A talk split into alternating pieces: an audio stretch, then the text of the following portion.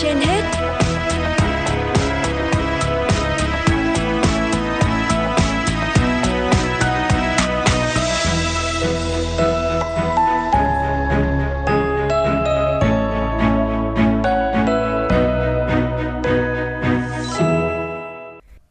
Thanh Hiền và Võ Nam xin chào quý thính giả đang nghe chương trình Sức khỏe trên hết của Đài Phát thanh và Truyền hình Hà Nội.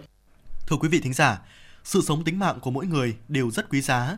Vì thế, mọi lý do để hủy hoại chính mình là điều không đáng và khó có thể biện minh. Tuy nhiên, hiện nay vẫn có những bạn trẻ tự tìm đến cái chết như là một giải thoát khỏi những nỗi buồn, áp lực trong cuộc sống. Theo các chuyên gia tâm lý, con người ngày nay chịu nhiều áp lực từ xã hội và trẻ em cũng không ngoại lệ. Việc dẫn đến hiện tượng tự tử là do xuất phát từ các vấn đề căng thẳng trong cuộc sống. Vì thế, nó sẽ trở thành cái mà theo phân tâm học gọi là ẩn ức. Chúng ta phải xác định nó là một dạng bệnh lý cần phải chữa trị. Và trong phần tiếp theo của chương trình, phóng viên Hoa Mai sẽ có cuộc trao đổi với tiến sĩ bác sĩ Ngô Anh Vinh, Phó trưởng khoa sức khỏe vị thành niên Bệnh viện Nhi Trung ương về vấn đề này. Mời quý vị và các bạn cùng nghe.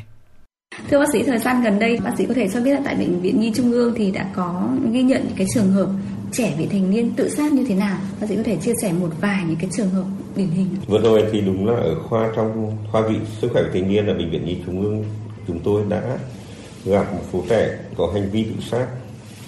Cũng rất may là những trường hợp vừa qua là các cháu đã được cứu sống. Và cũng hiện tại, lúc ra viện là chúng tôi cũng chưa xảy thấy xảy ra những cái biến chứng gì nguy hiểm cả.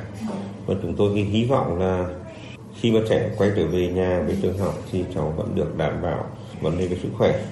Chúng ta không thì chúng phải là để khi xảy ra sự việc rồi chúng ta mới giải quyết.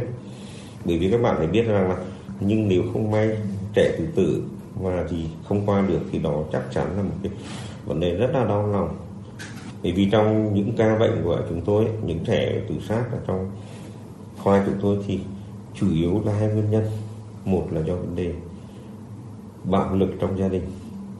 Thứ hai là vấn đề bạo lực của tại trường học đường. Trong đó là vấn đề bạo lực trong gia đình là thường gặp nhất. Và chủ yếu nó xảy ra thì mối quan hệ đấy xích mích giữa bố mẹ với con gái. Nên là vụ việc bố mẹ đánh con gái, bố mẹ chửi mắng con gái, khiến cho trẻ đã đang ở giai đoạn vị thanh niên, cảm giác mình không được tôn trọng, cảm giác trẻ dễ thất vọng.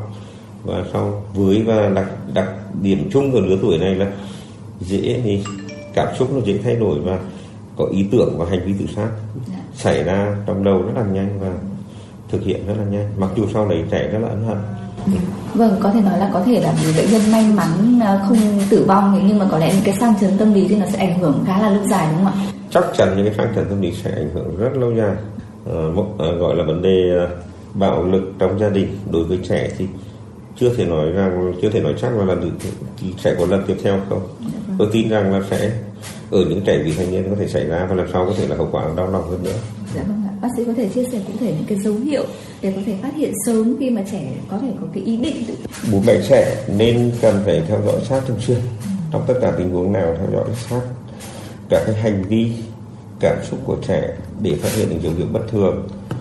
Nếu thấy có những cái bằng chứng về bất thường, cảm xúc, hành vi, thì một cái tin nhắn, vì nhiều khi một một câu rất là tuyệt vọng như trên mạng thì đó cũng là một cái dấu hiệu cảnh báo trẻ có thể là nguy cơ tự sát và luôn luôn giám sát là các cái hoạt động giao tiếp giữa bạn bè, trường học ví dụ cái chuyện như bạo lực học đường, bạo lực gia đình, những cái chuyện là mâu thuẫn trong tình cảm. Và cách đối xử với trẻ tốt là có thể đó là nguyên nhân trẻ tự sát. Và phải chú ý rằng là những trẻ mà khi nào chuẩn bị các phương tiện, như các bạn thấy không?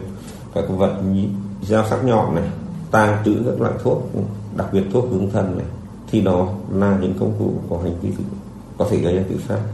Vâng ạ, vậy thì ờ, cái vai trò của ừ, gia đình và nhà trường thì sẽ đóng như thế nào trong cái việc mà phòng chống vậy? gia đình với nhà trường luôn luôn là hai môi trường rất rất quan trọng trong vấn đề giám sát trẻ thường xuyên. Ở nhà thì bố mẹ cũng luôn luôn phải giám sát trẻ. Tất nhiên với những nguyên tắc là phải được tôn trọng trẻ. Còn ở trường học thì cả cô giáo thậm chí các bạn học sinh cùng chơi với trẻ cũng là những cái đầu mối để mà là giám sát trẻ thường xuyên. Các dấu hiệu gì? Trẻ chán học trẻ bỏ học. Nhiều khi ở gia đình họ không biết nhưng mà ở trường học thì cô giáo biết. Vì thế sự phối hợp nhịp nhàng giữa nhà trường với là gia đình luôn luôn quan trọng. Ở đây thì tôi thường khuyên các mẹ mà có con ở trường học là các ba mẹ nên lấy số điện thoại của giáo viên chủ nhiệm và nên có cái liên lạc thường xuyên của giáo chủ nhiệm để hỏi thăm ờ, trao đổi với nhà trường đặc biệt cô giáo thì mình nên trao đổi một cách đầy đủ thẳng thắn ừ. Vâng ạ, vậy bác sĩ có những cái lời khuyến cáo như thế nào đối với cộng đồng để phòng tránh những cái trường hợp đáng tiếc khi mà trẻ có những cái hành vi tự tự sát hoặc là uh, hủy hoại bản thân mình? trong cái vấn đề cộng đồng hiện nay ấy, thì các bạn biết rằng là chủ yếu tự sát thì hay xảy ra trẻ vị thành niên bởi vì trẻ lứa tuổi này là giai đoạn chuyển tiếp từ trẻ con sang trẻ em sang người lớn. Trong khi hình thành thì ý thức chưa hoàn toàn một cách đầy đủ nhận thức một cách hoàn toàn chưa hoàn thiện. Vì thế trong cái giai đoạn này đúng là bồng một sẽ sẽ hay có những hành vi nó tiêu cực xảy ra một cách rất bất ngờ. Vì thế cho nên là chúng ta cũng phải luôn luôn chú ý giám sát trẻ.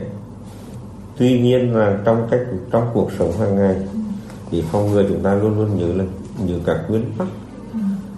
Làm việc hoặc là nguyên tắc mà thì, uh, trò chuyện với trẻ vị thanh niên một cách phù hợp.